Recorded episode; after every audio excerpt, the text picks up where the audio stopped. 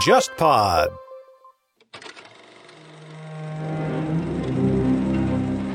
忽左忽右的谍海译文系列已经上线了三年。这个系列最开始基于我的个人趣味，找到沙青青老师，从情报视角回看并梳理美苏冷战的时代。这次，我和沙青青算是第一次以国别情报史作为主题，推出付费系列节目《苏联情报史话》。我们在节目里面探讨苏联的情报机构如何在战争和革命中浴血成长，在波谲云诡的斗争当中，随着政治演变而不断的变形。以及这个庞然大物给今天的俄罗斯注入了哪些历史惯性？我们现在也在公众号“忽左忽右 （Left Right）” 开通了购买收听渠道，你可以直接在公众号菜单栏中点击付费专辑购买收听。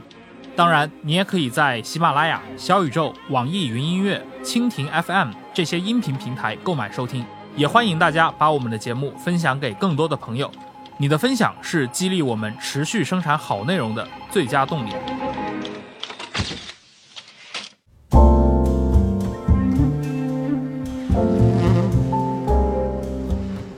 各位听友，大家好，欢迎收听本期午后偏见节目，我是主播郑世亮。那这一期呢，我要聊一个，其实我觉得可能大家都不太知道，但我觉得还非常重要的一个话题哈，就是关于我国的听力障碍人士对他们的帮助和康复这个话题。那我知道这个话题的一个情况呢，也很偶然，是在朋友圈看到一篇文章，然后呢，当中介绍到了华东师范大学，介绍到了一个专业哈，叫言语听觉科学专业。介绍到一些相关的事迹，然后我对这个话题非常感兴趣，所以我就通过种种渠道联系到了我们今天的嘉宾，也就是华东师范大学言语听觉科学专业的在读博士周爱然老师，也是那篇报道当中设计的一个人物。那我想首先请周老师跟我们听友打个招呼，好不好？大家晚上好，我是来自华东师范大学言语听觉科学专业的在读博士生周爱然。好，我当时看到这篇报道，我对有一个关键词，我是感到特别的。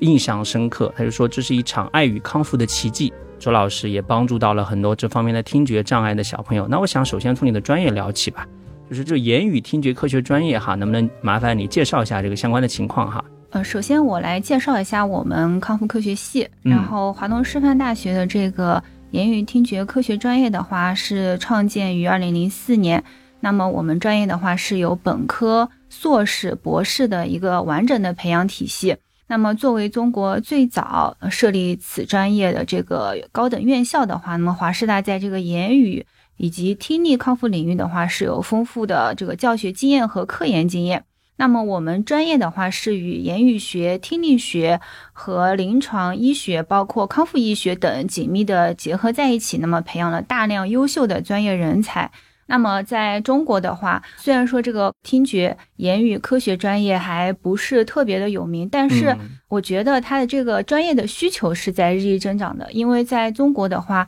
我们随着这个人口老龄化的增长，以及这个听力这个障碍的一个普遍性。那么我们觉得，就是作为该领域知名的这个高校之一的话，那么华师大的这个言语听觉康复科学专业的话，那么在专业人才的培养啊，包括开展相关的科研以及对社会的服务这方面，都发挥着重要的作用。嗯，刚刚周老师介绍的是一个相当于一个非常规范的这样的一个情况哈。我当时看到那个报道呢，我印象特别深的是他开头提到了一个你们康复科学系的一个三年级的本科生，就是李厚义同学。我觉得他的故事特别感人哈，那他里面就讲到说，他四岁开始他就有一种先天弱听的这样的一个情况存在，然后他哪怕是植入了这个人工耳蜗，但是还是没有办法说话。后来是咱们华东师大的这个康复科学系给到他很大的帮助，然后他也投身于这个专业当中。我觉得这个故事蛮感人的，能不能请周老师给我们分享一下哈？李厚义同学的话，大概是。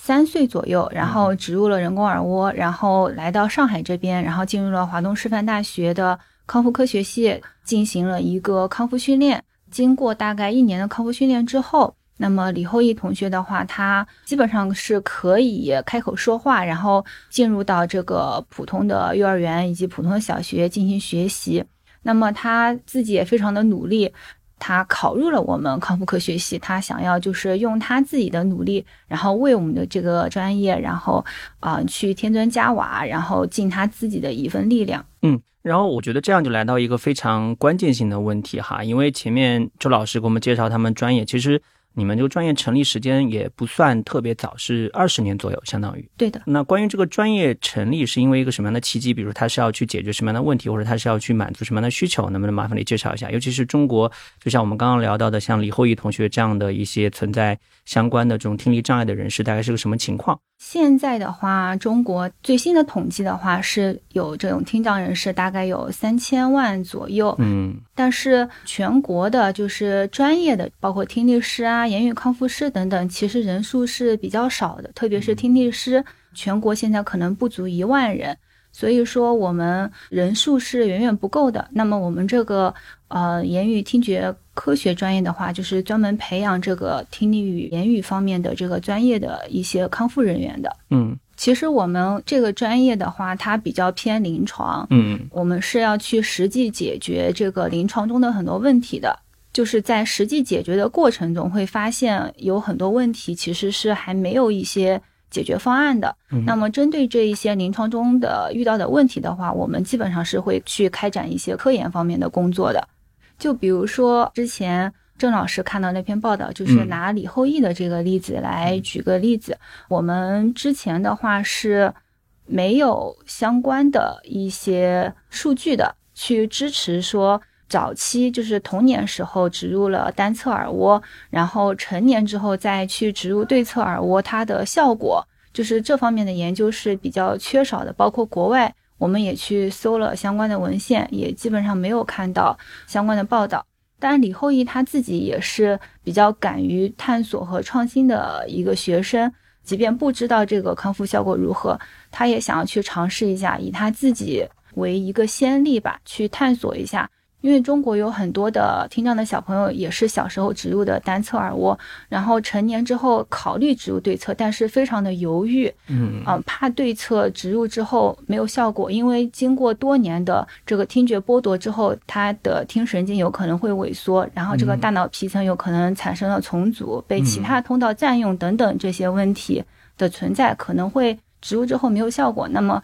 这个金钱包括这个。做手术的这种疼痛什么的就不知道值不值得，所以我们就根据李厚义的这个先例做了这样的一个研究，然后最后得出的结论是，即便间隔了十七年，就是很长的时间，那么他植入对侧耳蜗之后，依然是呃可以产生这个双侧的这个听觉优势的。嗯，呃，说来蛮惭愧的哈，作为一个这方面听觉可能不存在障碍的人，我可能从来没有想到要去了解这样一个特殊群体的存在。比如他们这个疾病是怎么诞生的，对他们的人生会产生什么影响，以及社会应该怎么帮助他们？我想，既然今天有这样的一个好机会，请朱老师来到我们节目，能不能麻烦您来介绍一下，就这样的疾病它怎么产生，以及会对他们造成什么样的影响，以及社会现在存在哪些对他们的保障的制度啊、关爱的服务的体系？哈，我觉得这是一个非常有意义的话题。这个问题其实包含了很多就是小的问题啊，那我尝试着来回答一下。那么听觉障碍的话，它是有很多原因造成的。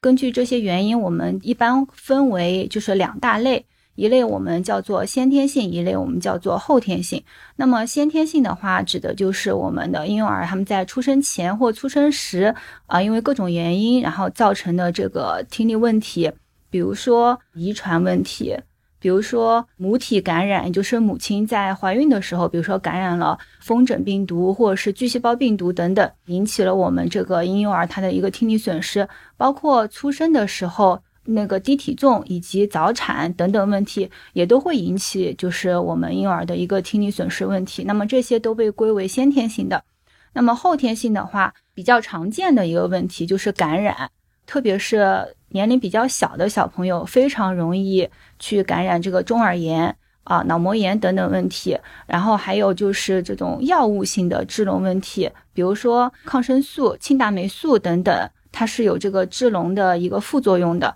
以及这种外伤，比如说头部受到了冲撞，然后导致我们的鼓膜破裂等等，还有就是现在比较常见的也是被大家忽视的这个噪声问题。噪声就长期我们暴露在这个噪声环境下的话，也是会引起我们的听力损失的啊。那么以上的话就是会引起我们听力损失的各种各样的一些原因。那么根据这个听力损失的程度呢，我们又把它们分为了就是轻度的听力损失。那么一般来说，轻度听力损失的人的话，我们正常的在安静环境下，就像这样的跟他讲话的话，他是没有问题的，是可以听得见的。嗯，只是他听到的声音会比我们听到的声音轻，然后小。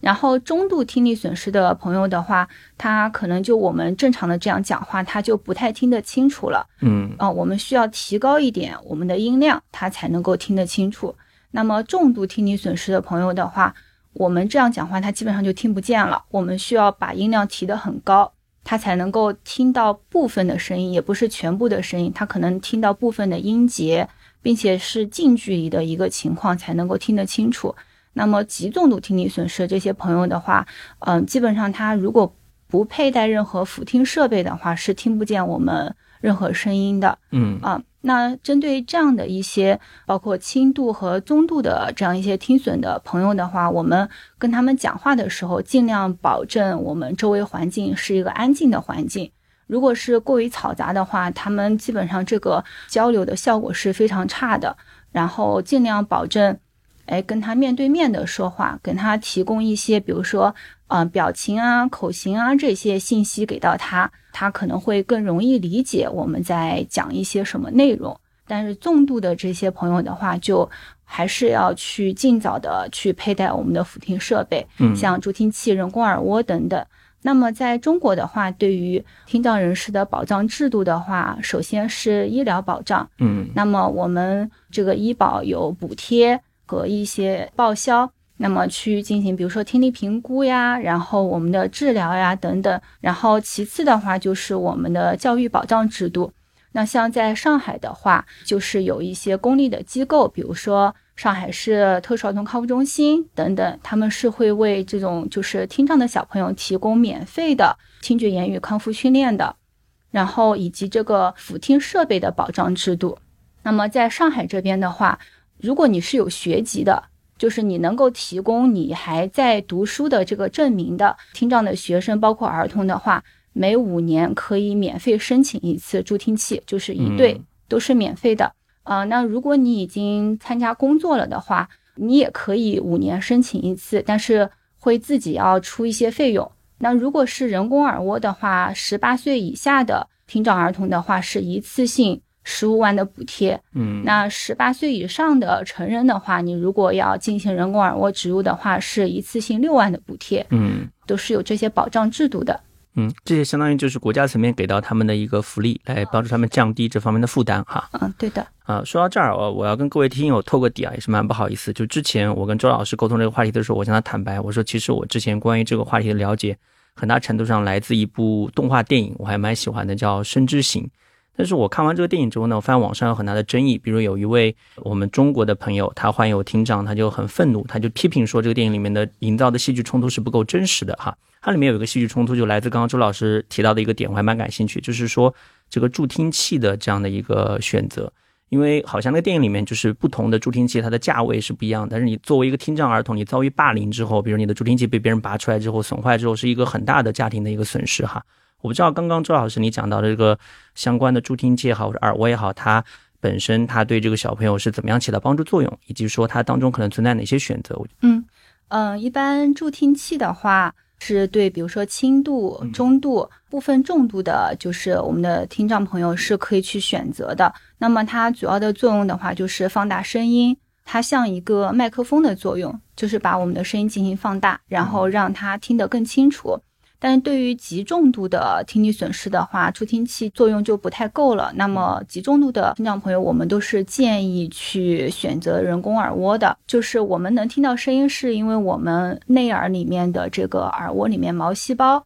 啊，它在起作用。那么我们极重度听力损失的朋友的话，他的内耳里面的毛细胞可能完全的损坏。那么我们的人工耳蜗的话，就是可以去代替这些毛细胞产生听觉，让我们的听障朋友去听到声音。但是它也不是可以解决所有的问题，就比如说我们窝后的一些问题，比如说听神经的问题，包括有一些听障小朋友他们比较特殊，比如说他们有米歇尔综合症，那么他们就可能有耳蜗缺如的情况，啊，包括感染过脑膜炎有这个耳蜗骨化的情况，那么这些情况的话都是不适合去植入人工耳蜗的。那么近些年随着我们国家的这个。啊，技术的发展的话，就是在二零一九年的时候，我们国家进行了首例的听觉脑干植入。嗯，那么现在的话，就是窝后的这些问题，包括我刚才说听神经病啊，包括耳蜗缺如的这些小朋友的话，他们可以去选择进行听觉脑干植入，然后进一步的去解决这个听力的问题。可不可以理解，就是这种新的技术是相对来说比较彻底的，能够解决这个问题？有这样的一个概念吗？也不能说彻底的解决，因为越靠近我们的听觉中枢的话，就是这个相当于神经越复杂，就是我们越不能够判断它哪个地方是控制高频的声音，哪个地方是控制低频的声音。所以说，越靠近中枢的地方，我们去进行治疗的话，它可能这个效果是因人而异的。嗯。就不像耳蜗，我们已经对它非常了解了，基本上植入之后效果都还是比较好的。然后这个听觉脑干植入的话，它效果因人而异。那从您的专业角度出发，比如说我们这些存在听障的人做了这样的一些植入，或者做了这样一些选择之后，他们的问题能够多大程度上改善？还需要一些其他的辅助手段来帮助他们吗？嗯，呃，这是我今天其实想要强调的一个点，就是。部分家长他可能会有一些误解，就是我的孩子他佩戴助听器或者是植入的人工耳蜗之后，他就能恢复他的听力，听得和我们正常人一样，然后他能够自己学会说话，然后就没有去让他进行这个康复训练。其实我们术后的这个康复训练是非常非常重要的，因为啊，包括人工耳蜗，包括刚才说的这个听觉脑干植入。他从这个设备里面听到的声音和我们现实中的声音是不一样的。嗯，就是你需要这个康复训练去教会孩子理解他这个从辅听设备里面听到这个声音是什么意思，让他把这些声音和我们现实生活中的物品就是把它配对联系起来，他才能够去听懂这些声音，然后才能够开口说话。所以说。术后如果没有进行这个康复训练的话，他后期的这个助听效果或者是这个康复效果应该是不是特别理想的。呃，然后我做节目之前哈，我也搜到一些资料，然后它里面讲到了一些，就是从因为这个文章的作者可能也是相关专业的人士啊，就提到他说，呃，我们存在很多对听障人士的误会或者说歧视哈，比如会觉得听障者他的工作能力、学习能力是不如正常人的，然后会觉得。你如果耳朵聋，就等于说你哑，就有一个俗话叫十聋九哑哈。然后甚至还会产生一些，比如说觉得好像你是听障人士，你都是会读唇语的啊，就是会有这样的类似的看法。我也想请教一下朱老师，那我们应该怎么样去破除这样一些不合理的意见？怎么样去正确的看待这些听障人士呢？郑老师刚才说的几种情况都是比较典型的一些，就是现在的关于听障人士的一些错误的认知。那包括我们觉得他们智力是不是有影响等等。那么我们想要强调的一点就是，听障它是我们身体的一个感受器官出了问题，嗯，它并不影响我们的智力啊。然后我们的就是听障人士的话，他和我们普通人一样，拥有一样的智力和潜力。啊，那么听障人士他们佩戴的这个辅听设备的话，那其实和近视他要佩戴这个眼镜是相同的道理，那都是去啊运用这个工具，让我们听得更清楚，或者是看得更清楚。所以这一点的话，大家就是希望不要对我们听障人士有这个方面的一些误解。嗯。然后第二的话就是刚才郑老师提到的，是不是听障的人士都会读唇语？嗯，这个也是一个误解。呃，这个唇语它其实是比较难的，它需要专门去学习的，并不是所有的听障啊人士他都会读这个唇语。当然，有一些听障人士他是专门学习过，是比较厉害，可以去读唇，然后跟你进行交流的。嗯，但是大部分他们还是以手语为主，或者是以书面语跟你交流会比较方便。那么我们就是还是呼吁啊，大家就是可以去尊重我们就是听障人士他们的文化，我们叫做聋人文化，嗯啊，以及他们的沟通方式，他们选择不管是手语也好，还是这种书面语的沟通方式也好，呃，希望给予他们更多的尊重和理解。嗯，哎，您前面讲到这个聋人文化，我觉得我们可以展开讲讲，比如说，呃，有哪些是属于我们听障人士他们所独有的这样一些交流的方式，或者他们所特有的这样的一种思维和情感模式，我觉得也可以帮助我们大家更多的了解他们哈。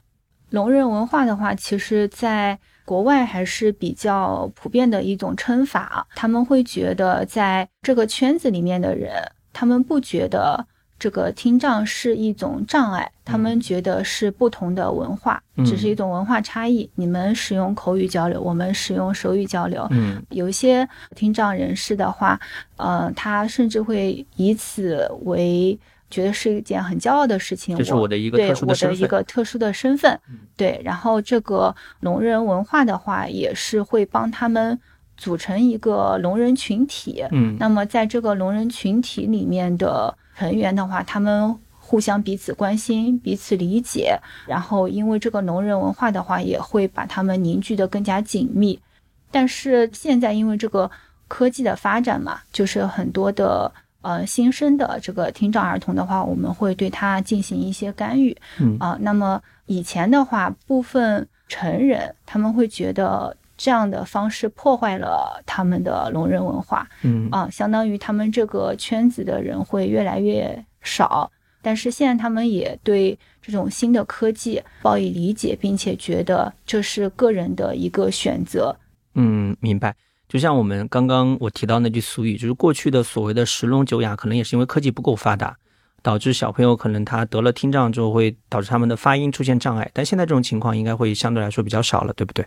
嗯，十聋九哑，我觉得应该是已经写进历史了。嗯，现在基本上听障的小朋友经过这个佩戴助听器、植入人工耳蜗，然后进行康复训练之后，基本上都能够开口说话。部分的听障小朋友就是在经过这个康复训练之后，甚至他们的表现比普通小朋友更好。所以说，这个十聋九哑已经是过去的事情了。嗯。好，我们前面听朱老师讲到了很多他们这个专业和相关的听障人士的这个情况哈。其实有一个问题，我觉得我们听友可能会特别感兴趣，就是朱老师他个人选择从事这个专业的一个契机哈。我前面读到那个报道，我就捕捉到一句话，我是非常的受触动哈。说，呃，我们周老师也是从日语专业转到这个康复科学专业来读博士的，而且你是自从接触到这个专业就很想坚持下去，然后你帮助了很多小朋友，然后看到他们产生一些。像奇迹一样的变化，你也觉得很满足？哎，我觉得这个过程特别有意思，能不能请您给我们大家分享一下哈？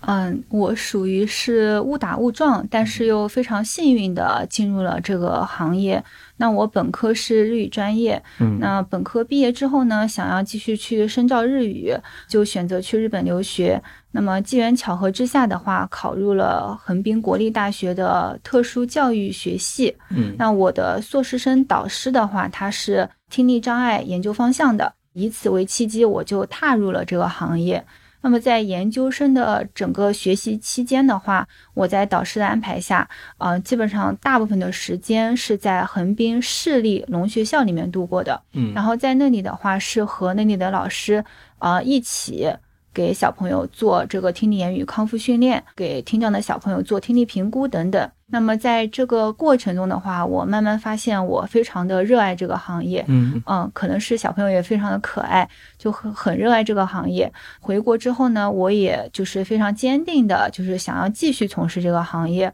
所以回国之后呢，我在呃上海市特殊儿童康复中心。工作了五年的时间，然后从事的也是听障儿童康复相关的这样的一些工作。之前的话，因为就是接触听障的小朋友比较多，所以说我的研究方向的话是主要是以听障小朋友为主的一些研究方向。比如说之前研究过，就是中国首例这个听觉脑干植入儿童他的一个术后康复效果跟踪研究等等。那么现在的话。就是在大学里面接触这种成人听障人士比较多一些。那么现在的话，我也会偏向成人多一些这个研究方向。啊，像之前呃郑老师提到的，像李厚义的那个就是研究，也是我们团队最新的一个研究成果。您跟他都是合作者哈？嗯，对的。然后您刚刚提到您在日本的学习经历，我觉得有一块我蛮感兴趣，就是像日本的话，他们的这种听障的人士大概是个什么情况？包括日本他们。针对听障人士有哪些教育方面的或者制度方面的一些措施？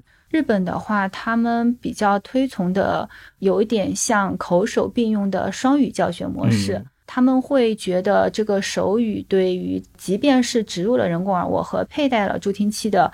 这个听障的小朋友来说也是十分重要的，嗯，然后他们主要出于两个考虑，第一个考虑就是我刚才提到的聋人文化，嗯，对于这种文化的尊重吧，就是觉得这样的一些小朋友的话，他们也是有必要去融入这个就是聋人群体的，至少增加他们的自信，对。对，然后嗯，不能够减少这个群体的人数，就他们也是需要去学习手语的。嗯，那么第二个考虑的话是，他们认为这个手语的学习的话，它其实是可以去促进我们口语的一个学习，就手语的学习也是可以去促进小朋友他们的认知和语言的发展。嗯，啊，就相当于是双语同时进行。所以在日本的这个聋学校，你基本上可以看到，不管是老师还是学生，他们都是口手并用的，一边讲话一边打手语。嗯嗯，有点像我们看新闻的时候，右下角有个小窗那种感觉哈。翻译。对对对。那除了这些之外，比如说，那日本政府层面，他会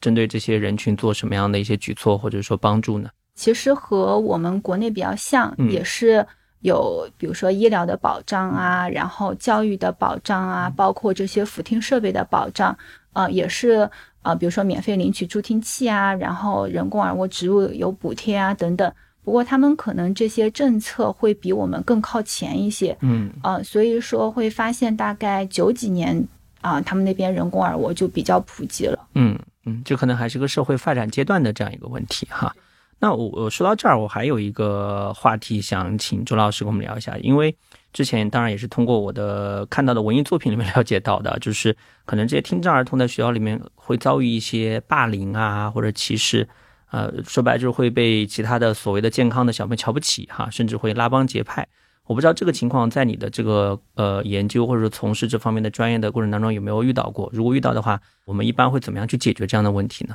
这些问题的话，我其实之前是有去做过一些社会调查的，嗯，就是在那个上海市儿童嗯康复中心工作的时候，那么每一年我们都会有这个毕业生的回访工作，嗯，就是已经从我们中心毕业的这些学生，那么去到普校之后，他们的一些情况，我们也想要继续去跟踪了解。那么我有去访问过，就是呃这些毕业生的家长，嗯嗯，大部分。家长的反馈是，老师都是非常的关注他们的孩子，然后在老师的这个带领下的话，其实小朋友，嗯，他还是比较适应这个普校的生活，嗯，只有极个别的家长跟我反映过，就是在学校有同学可能会抢他的东西啊，或者是。去打一下他呀之类的，就是看他可能跟自己不一样，就是去撩一下他那种感觉。对，就是极个别的现象。就是现在的话，因为这个特殊教育，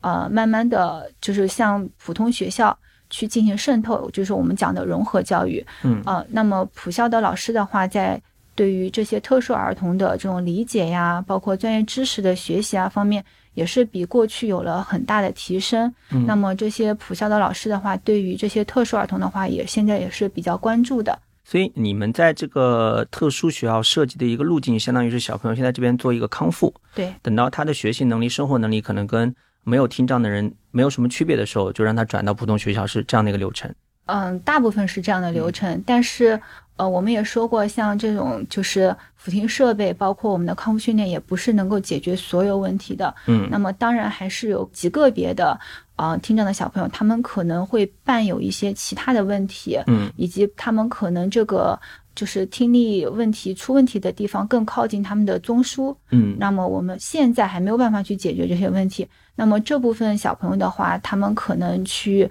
普校进行呃融合是比较困难的。那么这部分小朋友的话，他们啊还是会去进入到聋校，然后继续去在聋校学习。那我对刚刚您讲到的一个点，我就很感兴趣啊。您是说可能呃现状下有些问题是无法解决，那是不是意味着还有一些潜在的发展可能，未来这个问题会得到改善？可以介绍一下吗？就是刚才我们提到的一些现在还没有办法解决的问题，就是我刚才说，可能它出问题的这个部位更靠近我们的听觉中枢，嗯，那么这个部分是比较复杂的，我们可能暂时还没有办法解决。但是现在的话，这个科技的发展也有很多的呃研究在提出这个脑机接口，然后这个脑机接口的话，它主要是。把这个信息，然后直接和我们的大脑皮层进行连接，也就是绕过我们的这些感受器官，然后直接把这个信号传到我们的大脑皮层的这个听觉皮层，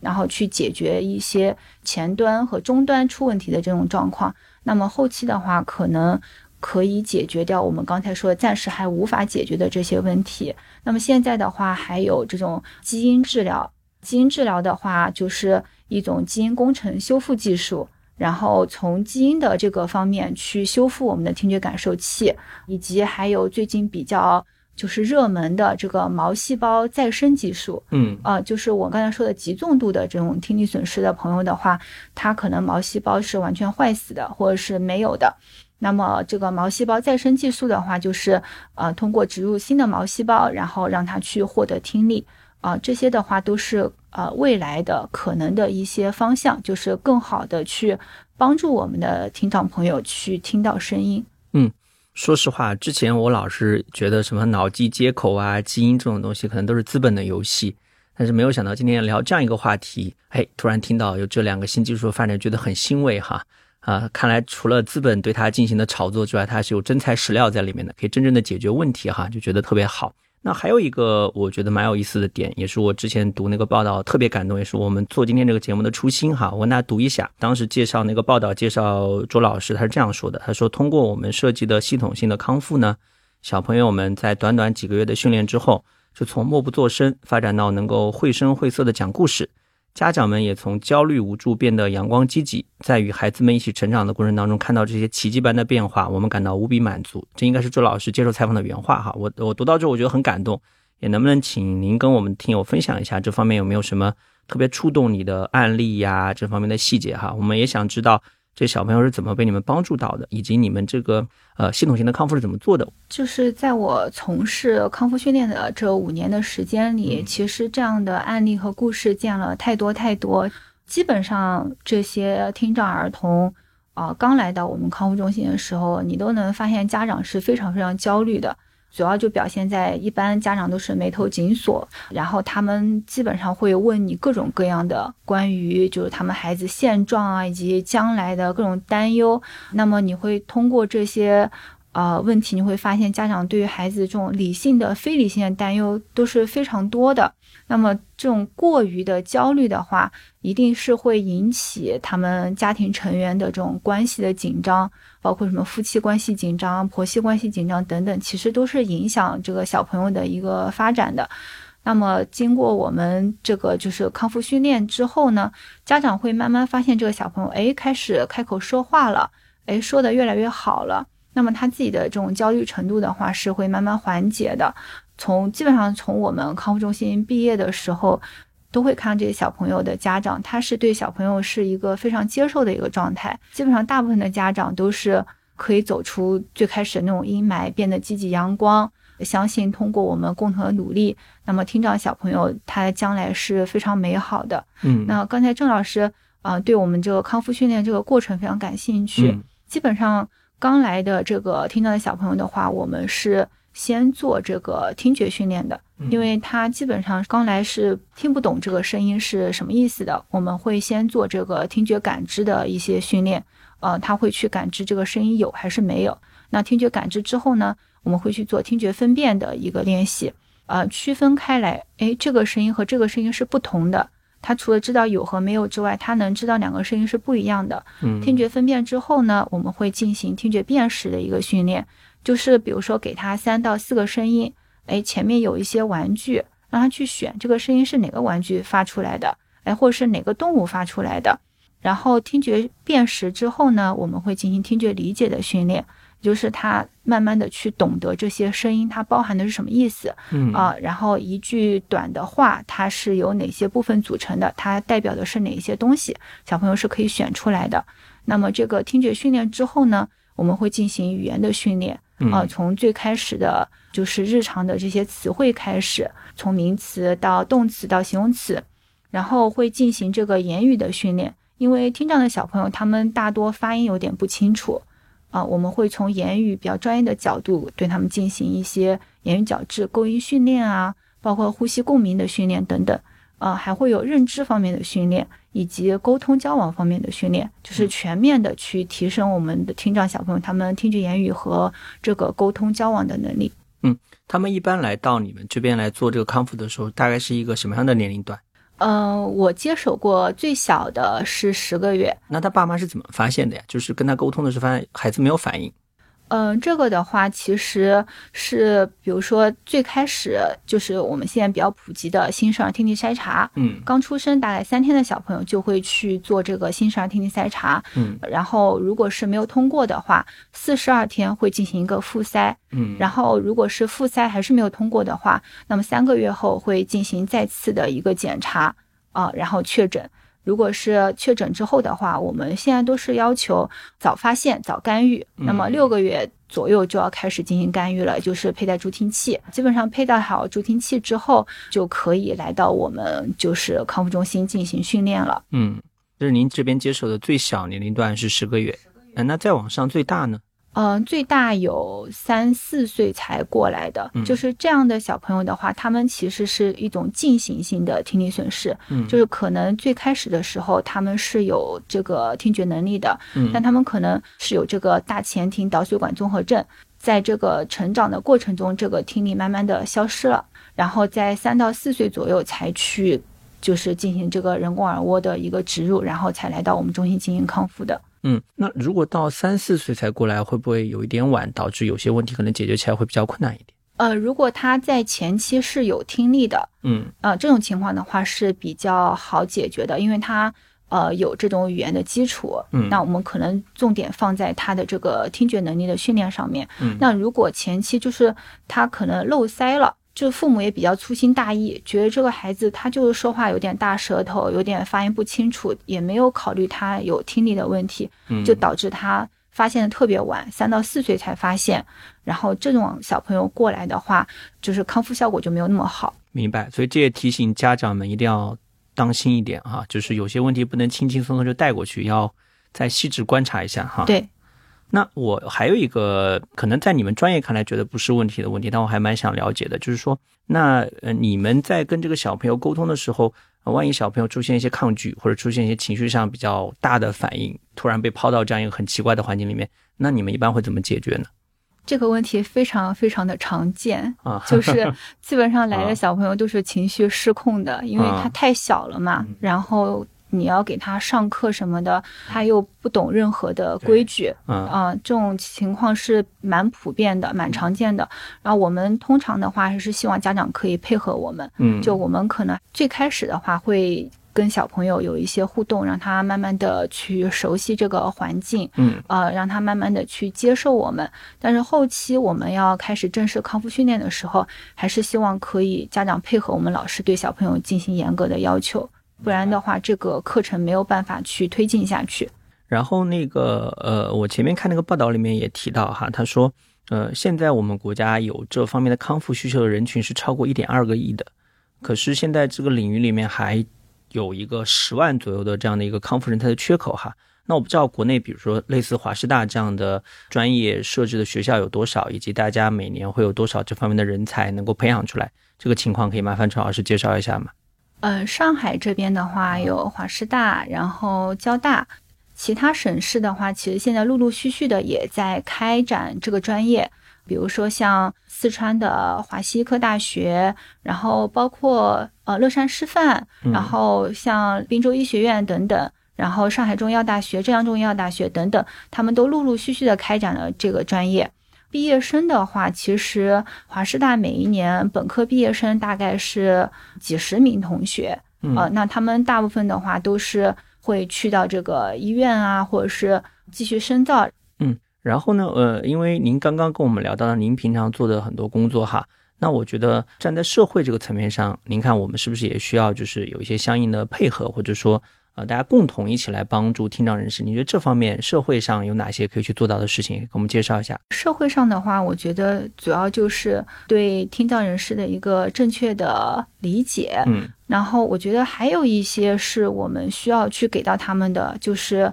尊重和这个关心。嗯，还有就是鼓励他们去多参与这些社会活动。嗯，呃，比如说这方面有哪些这种社会上的，比如体系化的东西我们可以做？因为比如说像呃，我看到有国际残疾人节，或者国际这种听障日，或者叫国际聋人日，或者说公共的场合这方面有没有一些可以帮助他们的设施，或者说相关的就业场合、教育场合？您看有哪些我们现在还需要一些提高或者改进的这方面的情况？嗯，现在就是全国的爱尔日是每年的三月三号，嗯，然后在这一天的话，基本上都会有一些呃大型的宣传活动啊，然后来呼吁我们的社会关注我们的听障人士，也会有一些宣传片去告诉大家，就是听障人士他们平常会有哪一些遇到哪些困难，然后我们可以提供哪一些帮助等等。然后在呃社会层面的话，呃就是。啊，比如说这个新闻，我们会配备这个就是手语的翻译，包括有添加字幕，包括听说部分的城市啊，这个就是在公交车上有一些特殊的感应设备，嗯，可以去提醒我们的听障人士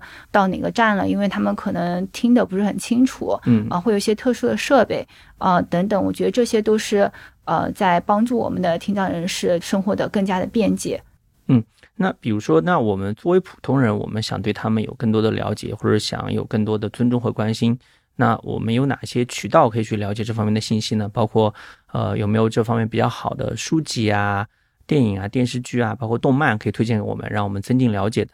就是除了刚才郑老师提到的这个。呃，《生之行》这部动画片之外的话，那呃还有一些影视作品，他们其实是介绍了这些听障人士他们所面临的困难，他们的一些个人的经历等等。有一部电影叫做《金属之声》，那么它讲的是一名鼓手，他突然就是失聪了，然后在这个面对失聪之后，他的一些心路历程，以及他就是。在这个困境中寻找新的生活方式的一个过程，我觉得这是一个比较好的电影。然后另外一个的话是推荐《师从于上帝的孩子们》。嗯啊，这部电影的话，它讲述的是一名听障的女生和一名就是听力学教师之间的一个故事。那么也探讨了关于沟通呀、交流呀、个人自由等等相关的问题。还有呃一些科普作品，就是是由美国听力协会他们出版的，叫做这个听障简明指南。那么在这本指南里面的话，也是介绍了关于听障常见的一些问题，以及就是解决方案呀啊等等啊这些科普知识。那么通过这些作品的话，我们是可以去了解我们听障人士在生活中遇到的困难，呃以及他们的生活经历。朱老师，您刚刚提到那部那个电影很有意思啊，就是《金属之声》。我有一个问题啊，这问题听起来可能比较小白，就是如果你从事音乐，就是这种对声音要求非常高的行业，然后你失聪了，那你接下来还有机会能够继续从事下去吗？或者你经过这方面的康复之后，我觉得这个问题其实困惑我蛮久，因为我小时候读过一个故事啊，就是贝多芬失聪了，他依然在从事音乐。当时我看的故事讲说他口中衔着一个木片儿。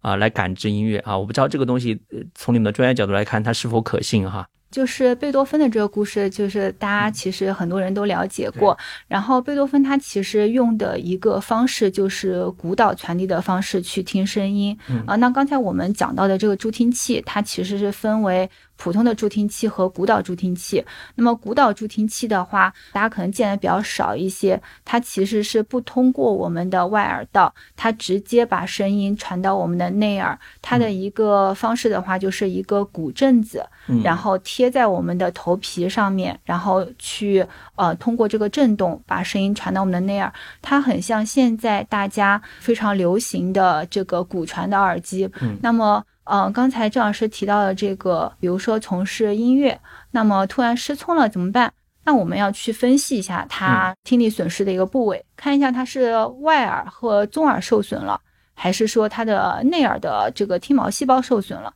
那如果是他的外耳和中耳受损了，那么我们可以选配助听器。如果是他，比如说呃外耳这边出现了一些问题，那么我们可以去像贝多芬一样去选择这个骨传导的助听器。那如果是他的这个内耳出问题，那么我们可以考虑去植入人工耳蜗。那现在的话，大家可能会对听障人士会觉得，哎，你们可能听声音也。嗯，不是很清楚，是不是音乐就更加的不清楚？嗯，其实不是的，就是听障的人士，他植入了人工耳蜗之后，他们对于这种就是有节奏感的乐器也是感知的非常好的，比如说鼓声，嗯，和这种钢琴声，就是它的音不是连续的，不像小提琴、二胡这样连续的旋律的声音，它是有节奏感的。这种乐器的话，它的感知能力是非常好的。嗯，他们也是可以继续去弹钢琴啊，包括敲架子鼓啊什么的，都是没有问题的。嗯，那我想呢，节目差不多快要到尾声了。那最后呢，我想问一个问题哈，就是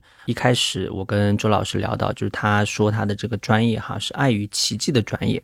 那我想最后能不能请周老师来谈一谈，你是怎么理解你们专业这个爱与奇迹的，以及我们要怎么样一起去行动，来把这个爱与奇迹更加的发挥出来？首先的话，我觉得从事我们这个行业，你首先是要有足够的爱心和耐心的，因为在这个康复的过程中，你会遇到非常多的困难，包括这个小朋友的哭闹呀，以及这个比如说康复者的这个进程不如人意等等，我们需要拿出足够的这个爱心和耐心啊，同时它也是需要我们有极高的一个专业知识和技能的。然后去帮助他们。那经过我们的就是比如说一年两年这样的坚持不懈的这样的一个努力之后，你会发现小朋友他们从，